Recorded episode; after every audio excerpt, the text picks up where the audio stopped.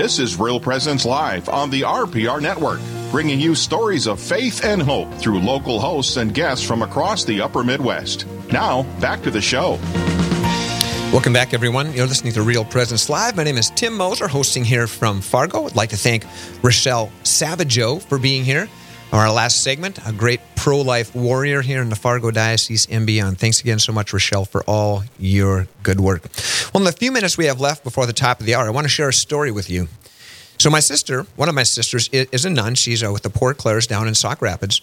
And she calls me Sunday morning, says, Tim, Tim, Tim.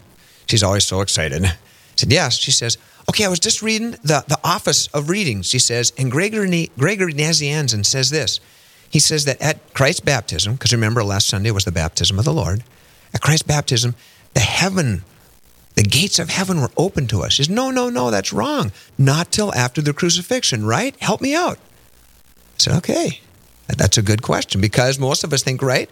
I mean, after all, if the gates were open and we could go to heaven at baptism, not before the crucifixion, wouldn't Jesus say, okay, there we go, just got baptized, I'm good? Well, I'd like to suggest to you that Jesus' life is an example for our life. I know you knew that already, but let's talk about a few ways, okay? I want to call this the creek, the cup, the cross, and the curtain. Four C's. Let's start with the creek. Jesus is baptized. Does Jesus have to be baptized? No, of course he doesn't. We all know that. He did it for two reasons. Number one, to sanctify the waters of baptism, our first sacrament, all right? And to give us an example. This is what we are to do, and Jesus says that as well. All right? And of course, at this time, what happens? Remember, gates of heaven being opened? Wait a minute, the heavens are open at this point, right? The Bible says that. Read about it in Mark one. I read it in the gospel. The heavens are open. What happens? It's one of these manifestations of the Trinity, clear and visible. Jesus is there, of course. The Spirit descends like a dove, and the Father's voice is heard. This is my beloved Son, in whom I'm well pleased. And every time we do that at baptism, we're his beloved sons and daughters too. So what do we have at the creek? We have Jesus making the waters of baptism holy, giving us the example, a Trinitarian event. God is revealed in Trinity. So let's fast forward. I said, I said, do you get that? She said, yeah, okay. I said, so remember, the heavens are open in some way, aren't they? It makes it available for us. Just like our baptism makes our salvation available to us. But we still have a life to live, don't we? And we still have free will. So, again, this current conversation took about forty-five minutes. So I got to move up to the cup because I got to kind of shorten it up. Teresa going, yeah, Tim, four minutes. Okay, so here we go. The cup. Because when Jesus is going to die, right, the Last Supper, what does he say? This is the cup of the blood, the blood of the new and eternal covenant. Here's the key. What Jesus is doing at that point, he is transforming the old covenant to the new covenant. Old covenant circumcision, new covenant baptism. You see? Yes, that's how we enter into the family now, okay?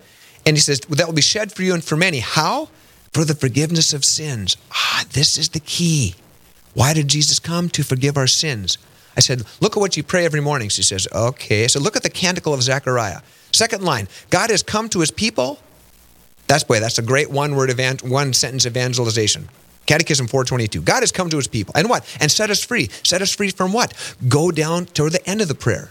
You, my child, Zacharias to John the Baptist, will be a prophet of the Most High. You will give people knowledge of salvation. How? By the forgiveness of your sins. It is through Christ's body and blood that sins are forgiven.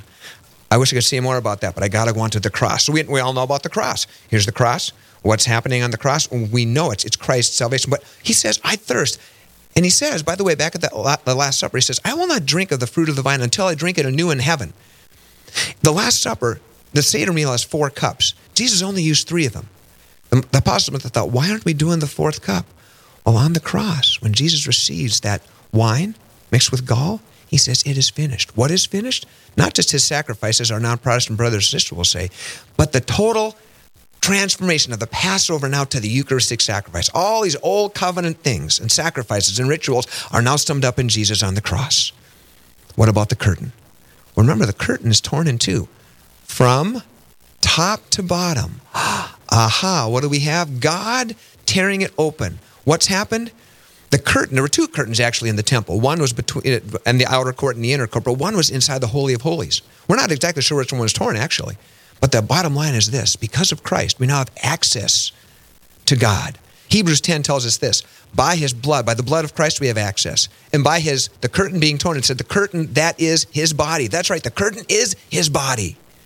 By his body and blood, we have access. And how do we do that? Read a few verses on. It says, let us come then to be sprinkled clean with water. That's right.